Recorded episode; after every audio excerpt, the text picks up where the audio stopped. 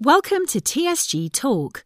TSG Talk aims to contribute positively towards the care of an injured casualty or vulnerable patient. If your goal is to maximise your input for the people you care for, then TSG Talk is for you. Our podcast will interview colleagues who are at the cutting edge of their professions. Often they're involved in creating solutions for areas that historically have proven difficult, or have a wealth of experience in a particular complex response.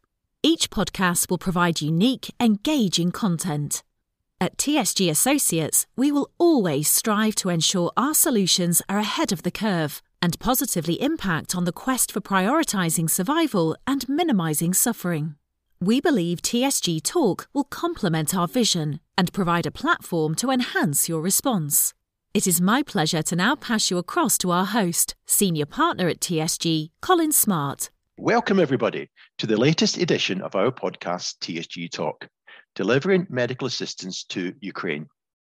The war in Ukraine has produced a huge requirement for medical assistance. And to understand what the priority needs are and the dynamics of delivering it, we're privileged tonight to talk with Adam Gent. Adam has recently returned from an aid mission to the region. So, good evening, Adam. How are you? How are you this evening? I'm exceptionally well. Thank you very much. And thank you for having me on the show. No, it's an absolute pleasure. And I'm really looking forward to um, hear, hearing your, your story of the, the mission that, that you were on. Um, Adam, just, just before we, we go into a few more questions on, on the actual mission you were on, could you just give our listeners um, just, just a little bit of a background behind your history and how you got into um, emergency medicine, and then maybe just maybe give us a little bit of an outline of the, the, the mission that you were on to deliver the aid to Ukraine. Sure. Yeah. So I run Real First Aid, a first aid training organization which specializes in the, the design and delivery of training courses, principally aimed at those who work or sometimes play in remote or high hazard environments. Uh, I started my career many, many years ago in the outdoor industry.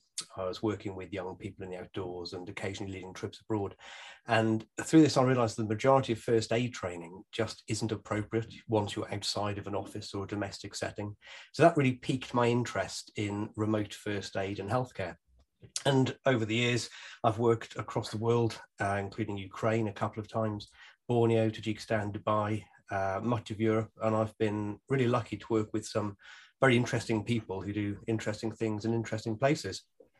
And as you say, last month I was involved with an aid mission delivering equipment to the Ukraine. The, uh, the organization uh, is called Fire Aid, and they're like an umbrella uh, organization which supports lots of different regional fire service charities so collectively they've got they've got quite a bit of might. I was part of a convoy which took 25 vehicles land rovers fire tenders uh, and fire support appliances uh, to uh, the poland ukraine border. I was in the second deployment out of three. So in total there were over 60 fire appliances which had been donated from fire services around the country so that's a big old convoy that you were on by the sounds of it. It was a big convoy. There were so there were 25 vehicles and about 60 people in total, uh, three people per vehicle to you know alternate uh, driving, uh, and we are driving for most of the day each day. So it was a big drive. Mm. yeah, five or six days, pretty much uh, non-stop. And that was you know that was really the the role I was there was to support the people involved with it. Okay, a large contingent. No, I, I mean it sounds an absolute wonderful um, uh, mission that you were on to deliver this, and uh, and obviously hu- hugely needed for you know the, the, the, sad events that are going on on at the moment. Just um, can you can you describe a little bit for us as you get closer to that the to the border of Ukraine? Does do you get a feel for the difference in atmosphere? Are you meeting refugees? What or, or were you in a more sort of sort of passive zone? Was there was, did you did you get to feel sure any difference? Yeah, so, so from the offset, um, I need to, to make it clear that I wasn't in any hostile environment. We weren't in, in the hot zone, um, if you like. We weren't as far as the as the border, but even there, you know, a thousand kilometers away from from the front line, um, it, it, it, was palpable. You know, throughout um, Poland, you know, you you would you'd meet, you come across um, uh, displaced people, refugees, and uh, the you know the, the, it was just palpable the, the whole uh, need for help and assistance with signage and demonstrations as you got closer. So, despite being a long way from uh, from the spearhead, you you picked up those hmm. atmospherics very very quickly. Yeah, and and you know from your experience of of delivering the aid that that you did. And, and and the feedback you'll have probably got from it as well. Is, is there any specific areas that you you feel that that are, are in, in I, I, can imagine there's a massive spectrum that needs assistance. But was there anything in particular you found that, that there was a real gap that that you know yeah. when you delivered or two we could we could help with in the future? Sure. Yeah. Absolutely. I mean, it really, I, it's, it's, a huge spectrum of needs uh, across the country, but you could you could quite easily put them into two sets of need, really.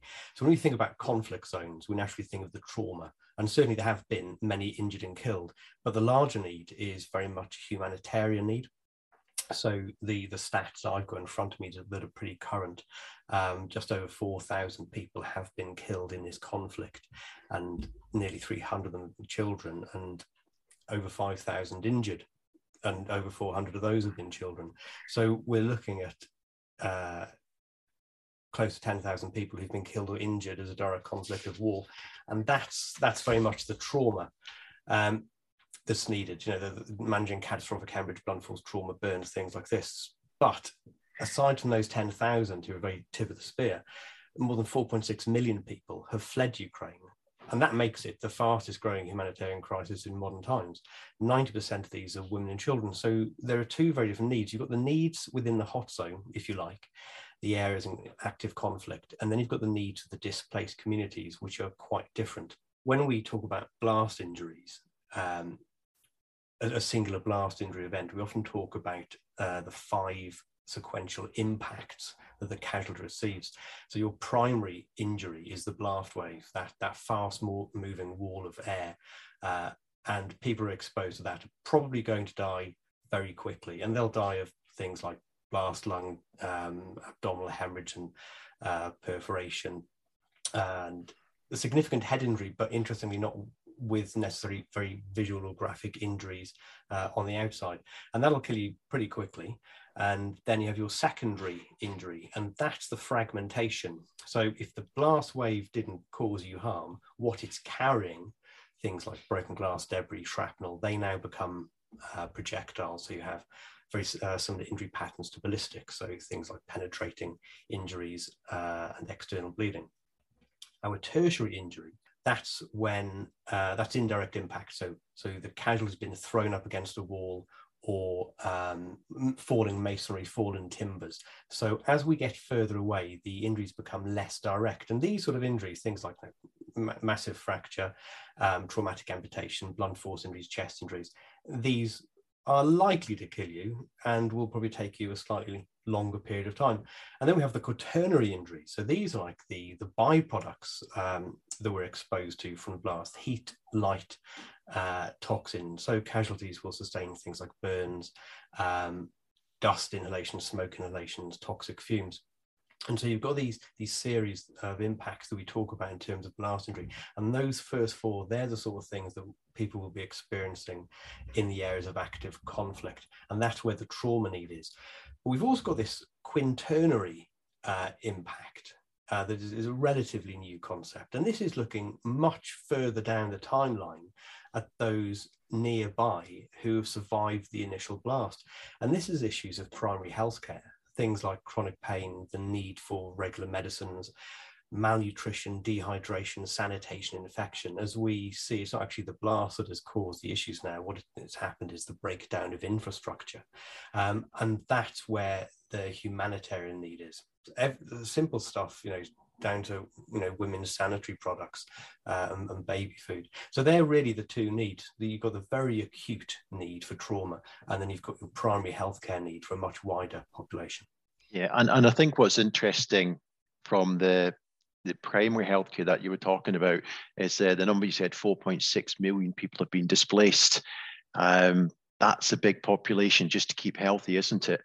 Um, it, it is. It's, it's almost you know, too too difficult to comprehend how many people moving away from uh, from their communities and and where they're going to be going. What, mm-hmm. what will their living conditions be like? Yeah, it's, it's almost unimaginable. Yeah, I mean the sheer scale of it is it's very very hard to get your head around. I mean, just just looking at that 4.6 million people have displaced. I mean, was there any feeling about was there any prevalent communicable diseases that were getting picked up or anything like that? Was did, did not necessarily as, as far as as uh, where we were. Mm-hmm. Um, you know, thanks largely mm-hmm. due to the support and hospitality of neighbouring countries who are who have been able to absorb that that massive influx of people. Um, but certainly, as you get closer, you'll you know you'll have issues of things like typhoid, um, waterborne um, illnesses because of um, a breakdown in in sanitation and poor personal hygiene, um, drinking dirty water. Um, eating food that's no longer being able to be kept fresh. So it's, it's those sort of communicable diseases that will be in, in like the warm zone, if you like. Mm-hmm. Yeah, and, and I think what I'm getting from talking to you on those numbers, and, and I find very interesting, is that there's a massive requirement for the the primary trauma equipment, but the, the sheer the sheer absolutely sorry. massive. Sorry, yeah, so we yeah. we sometimes supply med kit to uh, to our clients. I mean, we, we sell stuff on the website, but I've, I've, taken a sabbatical now, and I've just closed the shop down for any med kit. Um, we I've just sent off eight bags uh, that are going out of the country. And um, speaking, speaking to manufacturers, people like Celox and North American Rescue, this conflict has led to a massive, massive shortage of kit. And the information I'm getting back, not, not from, from retailers or from distributors, but from manufacturers, is, is not to expect certain products in the UK until September. Yeah, I can tell you, you're not wrong on that one. Being a manufacturer myself, um, I mean, on a on a side issue, all the supply chains have not really recovered from COVID and and then the up the uplift on the primary trauma kits and and you know like our extract stretches that are associated with that and the triage systems sure. is I have never seen anything like it. So you, you're trying to deal with a massive uplift of real need, uh, but with supply chains that are, are absolutely all over the place. Oh, um, oh, yeah, and it's very difficult. Yeah, it, it's it's just it's it's not an easy one to deal with. Um, no, I, as part of the convoy, as well as sending over the vehicles, where possible, we, we stack those vehicles with with medkit um, that was uh, incredibly kindly donated um, by families and friends, by fundraisers, and also by some fairly large uh, companies um, who their generosity was was incredible. The, and the vast majority of the stuff that we sent over there was stuff that was in date. It was sealed. It wasn't, you know, by any stretch of the imagination, um, no poor quality charitable donations of expired meds, all good quality stuff. That's good. No, I can see the, the, the sheer volume of that, and then that's again the, the, the second area you talked about is the is this is the displaced population of 4.6 million. The sheer volume of consum- medical consumables that must take is is just beyond comprehension, really, isn't it? As you say, all the way down from sanitary uh, uh, products yeah. through to the whole plethora of primary healthcare it's yeah. it's and, and happened so quickly as well. So you know the ramp up was so quick to you know from not having a war to having a, a full intensity war in Europe, wasn't it? It's um, all yeah. happened very quickly. Yeah. So just this, I think what I'm getting from this is just the sheer scale. Um, and it's difficult when you watch the, the, the news in the UK. You know it's big, but when you start talking about the 4.6 million people displaced, the number of people who have been killed and injured, you, are starting to get a feel for the sheer size of what it is we're, we're trying to trying to assist with. That that's what I think I'm I'm picking up from what you're saying. It's it's Absolutely. huge. Yeah, it, it, it is huge, and it's not it's not getting getting any smaller. Um, I was reading an article uh, that frustrated me great. I, when when it all kicked off, you know, all we had in the news, and quite rightly so, was was the conflict, and we were watching it unfold day by day across all media channels, and it's massively dropped off. And I was, I was reading some stats comparing what's being reported about it now compared to the uh, Brad Pitt and Amber Heard trial. Uh, which is all over Instagram and social media. And you think, really, you know, mm. we need some context because Ukraine isn't getting any better; it's getting mm. worse. But mm-hmm. we're just reporting the less. It's you know, it's no longer interesting, I suppose. Some, but it is a problem that will get worse um, hmm. before it gets better. Yeah, no, and, and, and, and yeah, I agree with you. Uh, pro- probably a probably a subject for another podcast one day. yeah, before I get too high on my political soapbox. There we go. Um, so just looking at the the, the, the mission that you you were part of. Was there any specific stories that that you you um, you experienced when you're out there that that that you would like to tell our listeners that, that they might learn something? Any any unique experiences at all? Um, I'm going to disappoint to a, to a degree, I suppose the most noticeable incident was the absolute lack of incidents. Um, it, it, would kind of been great to come back with tales of daring do and heroism back. You know, if, if you're that busy, then then someone's made a mistake along the way. Mm-hmm. Um, so the risk profile of of the aid project was incredibly low, and we'd performed a thorough risk assessment uh, beforehand, so we knew that it wouldn't be um, anything particularly challenging. And when I was talking to members of the team prior to deployment, and certainly to friends and colleagues before we left, uh, the whole idea of going away to do things like this is very exciting. And whilst, of course, there is an element of danger, we need to balance the perceived dangers from the real dangers. And so when we're traveling abroad, things like snakebite and terrorism and IEDs, they're, they're really high on our social radars and they are undoubtedly serious, but they're actually incredibly rare. So they're high hazard but low risk. And your your preparedness should be commensurate with that. You know, we all get excited about catastrophic hemorrhage, tourniquets, and and Celox, but if it's not high on your agenda, you know, why are you carrying 12 tourniquets and 48 chest seals?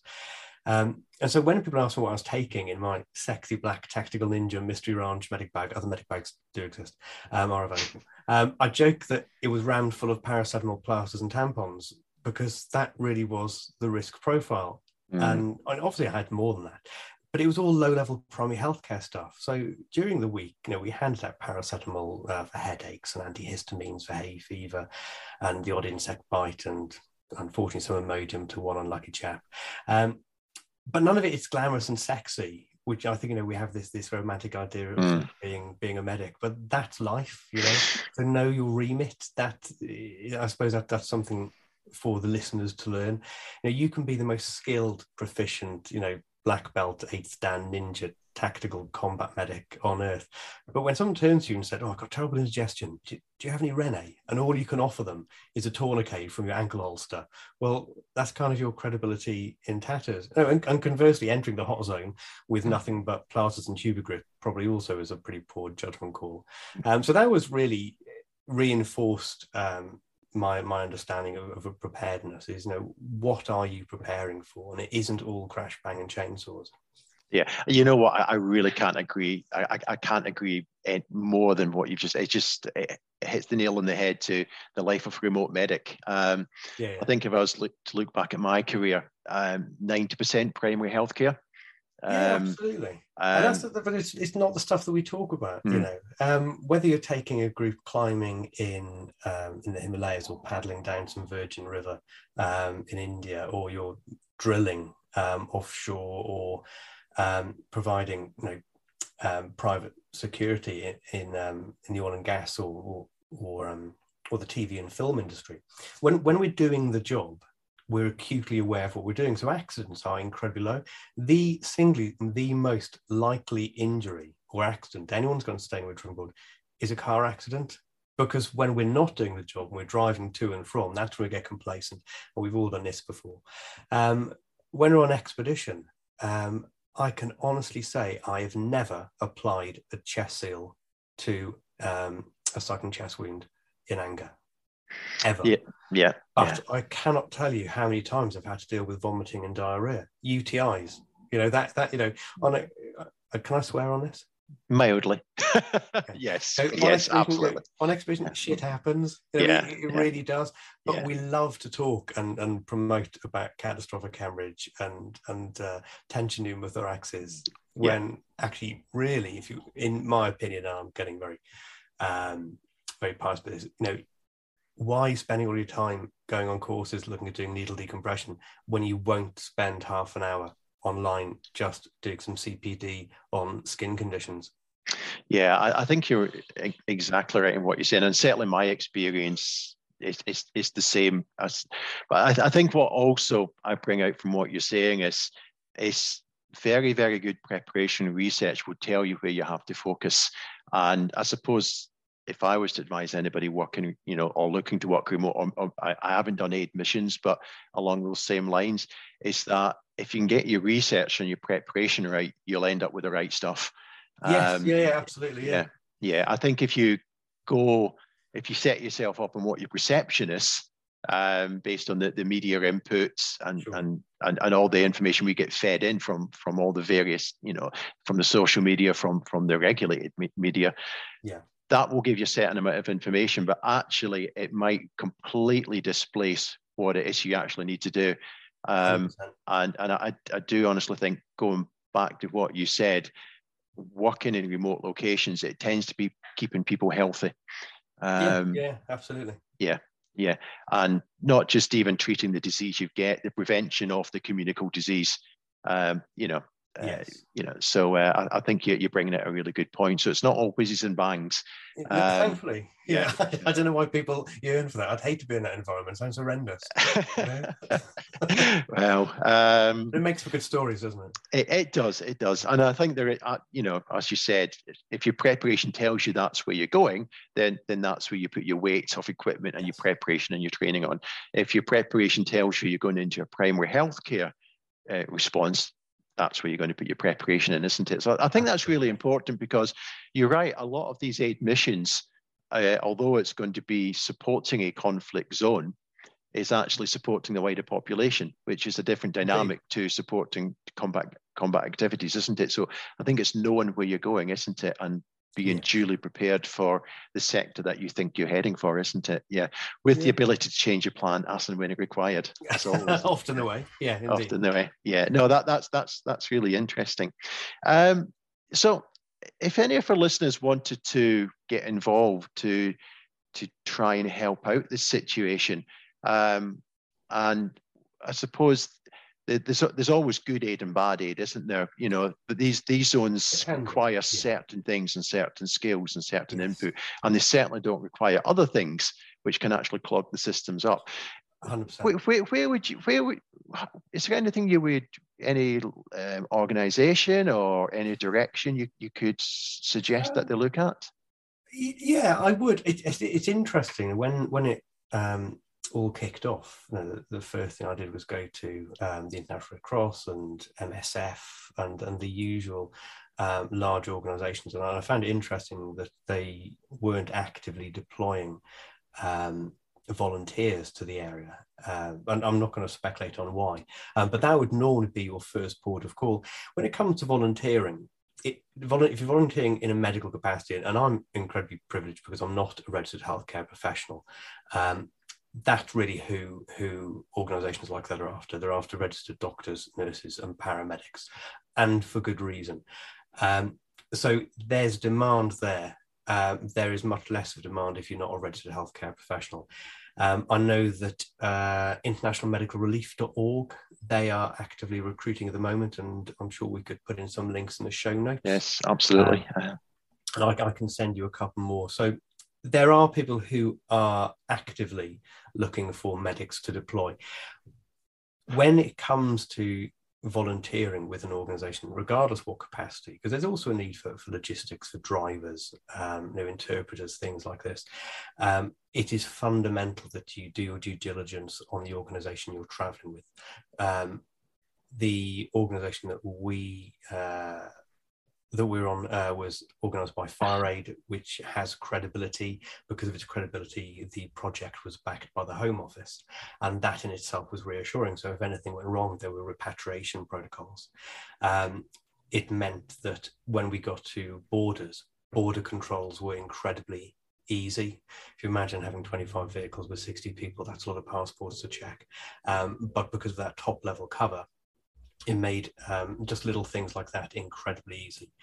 Um, it meant that we had uh, police escorts in certain cities, which meant moving a convoy and keeping the convoy together was also easy. So do your due diligence on who you're traveling with.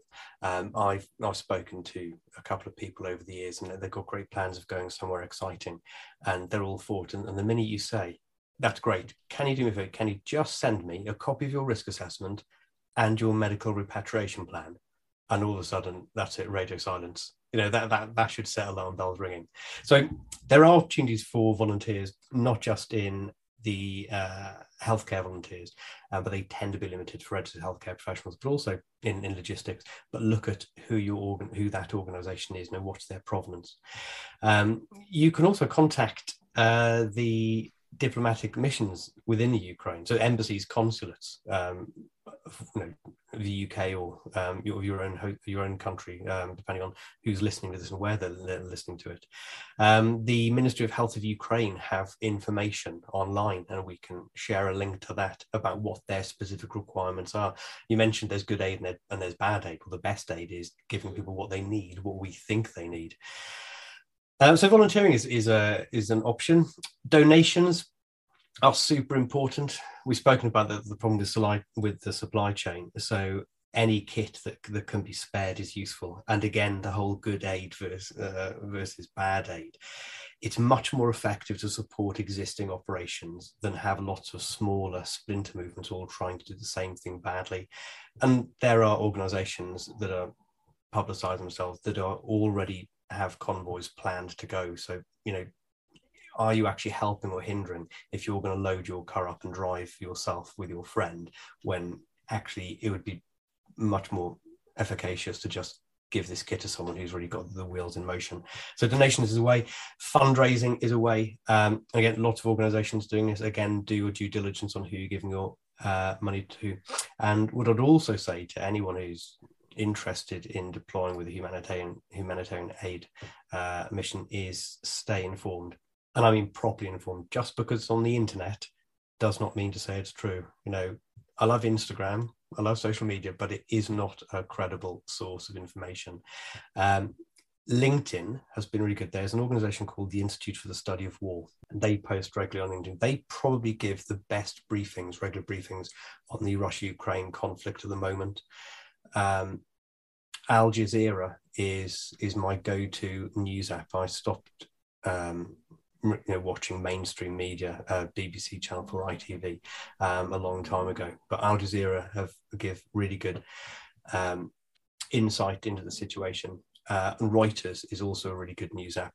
The, the benefit of both Al Jazeera and, and Reuters is they just present what is happening without the commentary, with the, you know that is so open to interpretation and uh, and favouring a, a particular readership. So yeah, so so do your research. Yeah, I think I think that makes a lot of sense, and I think uh, what I'm picking up from you on on, on your, reply to the question, and, and and I absolutely agree with you, is supplying aid is a very very professional occupation, isn't it? Um, and when you're supplying it to such massive need, you know, your 4.6 million people displaced, it needs high levels of organization and logistics. And in my experience on it, there are some very, very well sophisticated organizations do this. They know what they need, they know what to deploy. And, and I think the more we can feed those people like your Médecins Frontières, uh, your Oxfam for your for your clean water supplies, yeah. they're they're very good at doing it and they know what to do and they understand the assessments. And if you're with them, you're right, their their ability to, to keep you as safe as possible is enhanced as well. So I'm not saying it's always a bad thing to go out yourself and do something, but I think you have to work question why you're doing it, um, and will yeah. you do it, it, Will what will if what you're doing be of real benefit to yes. the target population, or are you better targeting it to one of the more sophisticated organizations who have already got specific targets and what they're trying to achieve and have done it multiple times before? I think it's a really good point, and it's I think it, eh, you read any papers on supplying aid to, to disaster zones, it'll always be about that. I mean, the the mm. phrase is disaster tourism that they want to try and um, deflect people away from. And I say I'm not I'm not going to say that's always bad. There there will be circumstances where it will have done some good, but I think you need to. You're right. You, your assessment of why you're doing it and then how how you're going to do it is is going to be super important. So you actually make that positive difference, isn't it? Indeed, yeah. So, is yeah. what you're doing? Are you are you an asset or are you actually a liability, despite yeah. your despite your intentions?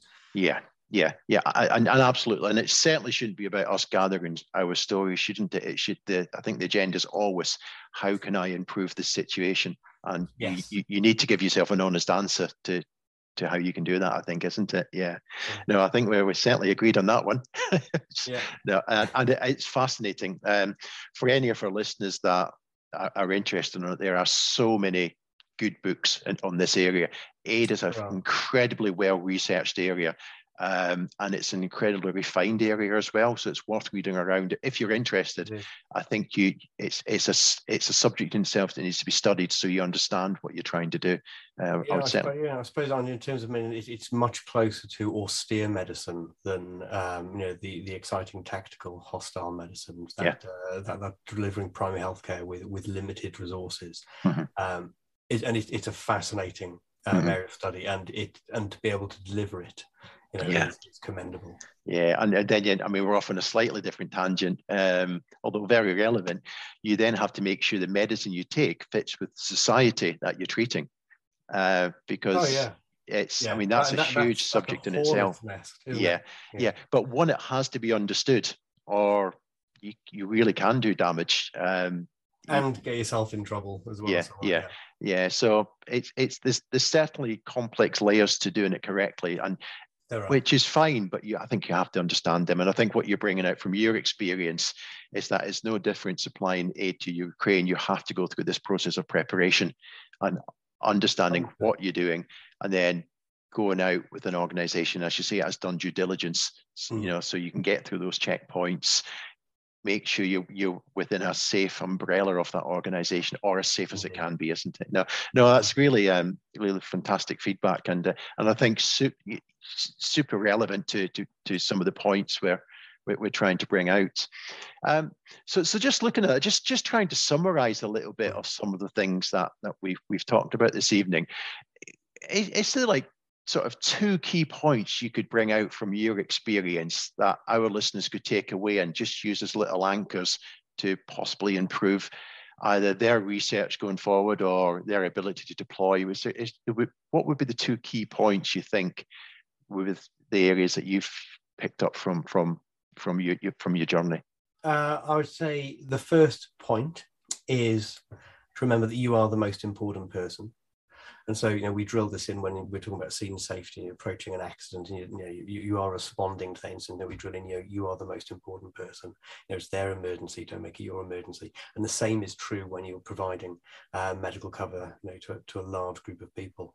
Um, and so morale is fundamentally important. Uh, everyone else's and your own. You know, we prepare for witnessing disturbing events, um, and when we pack our kit commensurately for that. But boredom can be, uh, you know, utterly desperate. Eating the same food that you don't particularly like every day for breakfast, lunch, and dinner can be desperate.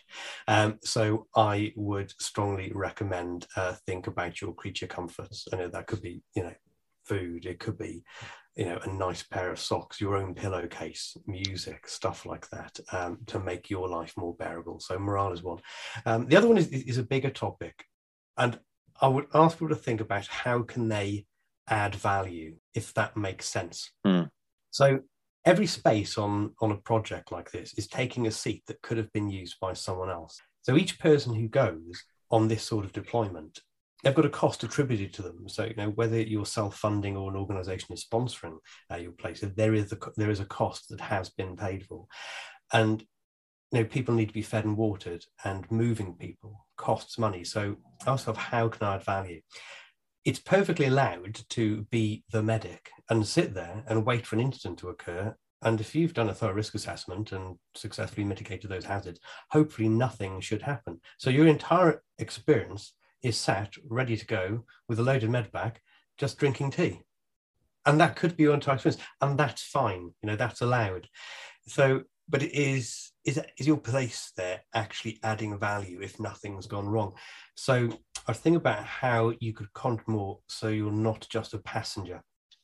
So, for example, um, our risk profile was very low. There were large numbers involved, but the hazards, you know, were minor. So one thing um, I did was a pre-departure health questionnaire. So this was an, opportunity to identify anyone's medical history, um, their existing medical conditions, and what medication they're on. Because it's much better to find out something before it happens than when it happens. So if you've got a casualty um, who's, ble- who's bleeding and it just won't stop, you'd much rather know that they're taking warfarin or heparin beforehand than wonder why it just isn't stopping, or to know someone's allergies before they go unconscious. So that's the overt reason that we do pre-deployment health questionnaires. But it's also an opportunity to have that face-to-face chat with every single member of the team to allow them to ask any questions and hopefully alleviate any concerns. So medical questionnaires, they add value. You're actually adding value to the project before you've left. Um, things like welfare checks. Uh, in, in construction, to use the term know, toolbox talk, these, these, these short five minute um, discussions about a particular safety um, aspect. We supposed to spend most of the time in vehicles, so we were we were rarely together as a collective. And when we were, it was usually up early, having breakfast and getting our kit packed away, or arriving late, eating dinner, and then setting up our kit for the night. So neither of those times were particularly convenient to have a, a friendly conversation about first aid. I don't think that would have gone down well. So we communicated largely through WhatsApp and each day I would post about a topic relevant to the trip. So I did a, a, a, post within the group chat about aches and pains and the importance of coming forward with little things before leaving them to become big things. Personal hygiene, doing wee and poo checks on yourself, um, food and hydration, mobility and stretching, mental resilience, um, post deployment blues, this, this phenomena of depression that participants often feel after an expedition or deployment when they return to their normal lives. So, in summary, if you've done everything right, you shouldn't actually be that busy as the medic. So, think about how can you add value to the project? How do you make your seat you are occupying worth it? Does that make sense? Yeah, that, that makes so much sense, and I can and absolutely relate to what what you're saying. Um, and and I think that's a question that that can have many answers to it, depending on where you're going. Yeah, um, indeed. But and, and, and but I think the key to that is that every time you you are volunteering, deploying, um, it is a question you should ask yourself, isn't it? You know what? Because the you, are right. You are taking your seat, and you've got to you've got to maximise that seat, isn't it? Yeah. So, and the dynamics will consistently change, and you might answer that question. The answer to that question might change halfway through the, the journey as well. Um, so I think it's, it's it's a dynamic question as well, isn't it? That you should yeah, be constantly asking yourself. Yeah, because yeah. you're only medicing when someone's injured or ill, and yeah. hopefully it's going to be something minor.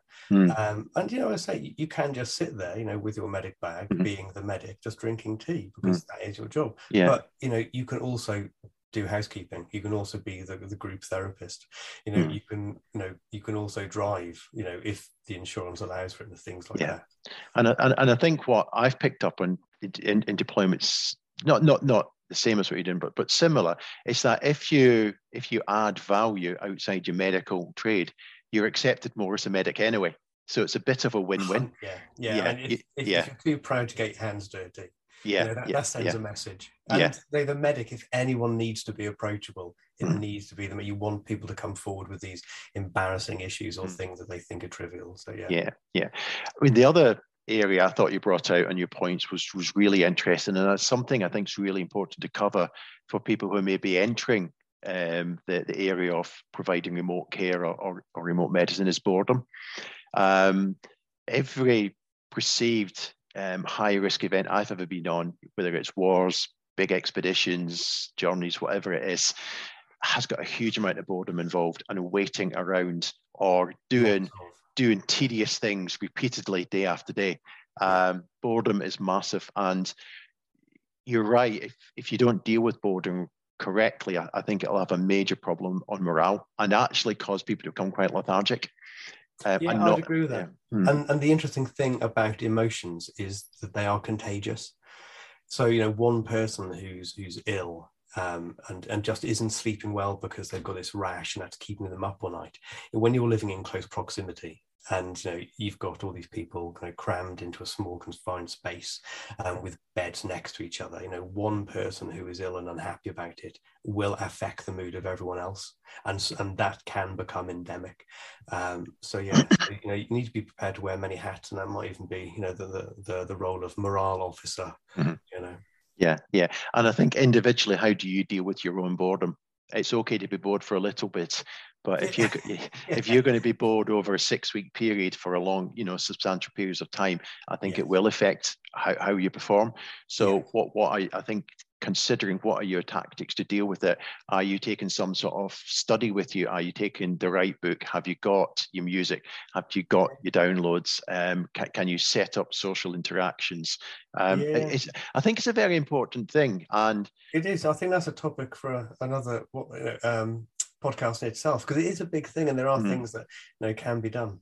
Yeah yeah and i think pre-warned you, you can do things about it um, yes, indeed, yeah. But if you find yourself in the middle of long periods of boredom, then intense activity, maybe it affects that. I don't know. I mean, I'm speculating there, mm. but it's an, it's a, I think it's an interesting area to to bring up, and and and for people who are going into this area who may be you know new to the experiences, I think they should certainly think about how they would combat boredom, combat boredom, because it will it will be something they come across. Uh, yeah. uh, which is a very important point. No, that, that they're excellent points, and I should say you are the most important person. You've got to take care of yourself. You've got to look after yourself. Um, I think that's that's important. Um, I think you've brought some excellent points out there. Just um, just to finish this evening, um, this is um, this is a question we ask everybody who comes on to TSG Talk. And it's always fascinating the answers that that we get and, and certainly no right or wrong answer. But if we were to if you were to take one piece of medical equipment anywhere with in the world um, regardless of where you're going what what what would it be? That colin for me would be uh, a pair of cheap two pound fifty uh, ems tough cut shears. Tough cut shears right. That's that's a new one. Any any particular reason or well, I'm glad you've asked me that question, Colin, because there is. Um, so, another question: one item you take anywhere, regardless of, of, of, where you're going. Well, some things are industry specific, or you know, so you know, whether you need tourniquets or bottled oxygen or a defib. I wouldn't always carry those with me everywhere I went, but I'll always take scissors, and this is my rationale. So if we work our way through the accident procedure, you know, whether you use Doctor ABC or March, in terms of managing the danger, I don't need any kit to manage danger. You just need you know, eyes, ears, and a safe pair of hands. Um, but I might need to access the casualty, and that might mean cutting through webbing harnesses or seat belts. Um, if they're trauma casualty, I'll want to strip them down, and I want to be able to cut through clothing. But I don't need any, any other kit to manage danger. We're on to checking their response. Don't need any kit for that. That's easy. Managing the airway. So it would be great to have a selection of airway adjuncts, you know, oral, nasal, and supraglottic and whatnot. But you still have to open the airway first, and a head tilt chin lift will almost always work. And if I want to clear the airway, postural drainage, just getting them over on the side, will always clear an airway quicker and easier and more efficaciously than suction. So I don't actually need any kit to manage an airway. It's nice, but I don't need it. Uh, B for breathing or R for respirations. Oxygen would be great. BVM is great. Um, but good quality CPR will help you know, oxygen is additional, but on its own, good quality CPR will help. And if they're, to be honest, if they're that far from help, you know, even a defib is going to have a limited success. Um, circulation, bleeding, almost all serious bleeding wounds will stop with direct pressure. Now, it's nice to have wound packing material, but if I've got scissors, then I've got as much of that as I want because I'll use their clothing. And if I'm going somewhere where I need a tourniquet, then I will have a tourniquet but I won't always carry on with me. But if I've mm. got scissors, I'll use their clothing to improvise um, a decent tourniquet. Damage, you know, uh, other injuries, I've got. I'm going to use their scissors with their clothing to make slings and stabilize injuries. Um, so yeah, scissors. I can improvise an awful lot, and some stuff is additional. It's not essential. But one thing I can't improvise is cutting stuff. Okay, so that would that, be my. Right. That's a very good answer and very well rationalized as well. Fantastic.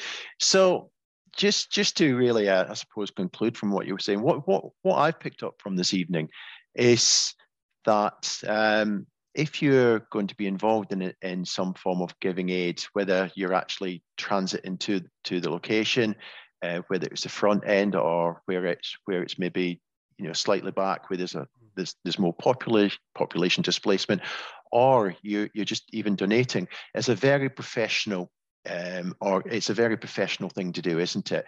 Um, it's highly organized um, and you need good preparation if you're going to do it. So, from all the points, if you're going to donate money, you need to make sure that money's going to the right place. Yes. If you're going to deploy, you've got to under you've got to be in the right organizations delivering the right kit that will make the difference it's a sophisticated thing to do yeah and, it is. And and it isn't it isn't like that to preclude certain people from going. You know there's a, it's like that to maximize everyone's contribution whether that contribution is time equipment or effort. Um, that's really why it's there you know not it's not there as a barrier to prevent people from getting stuck in. It's i suppose really about maximizing what everyone can contribute.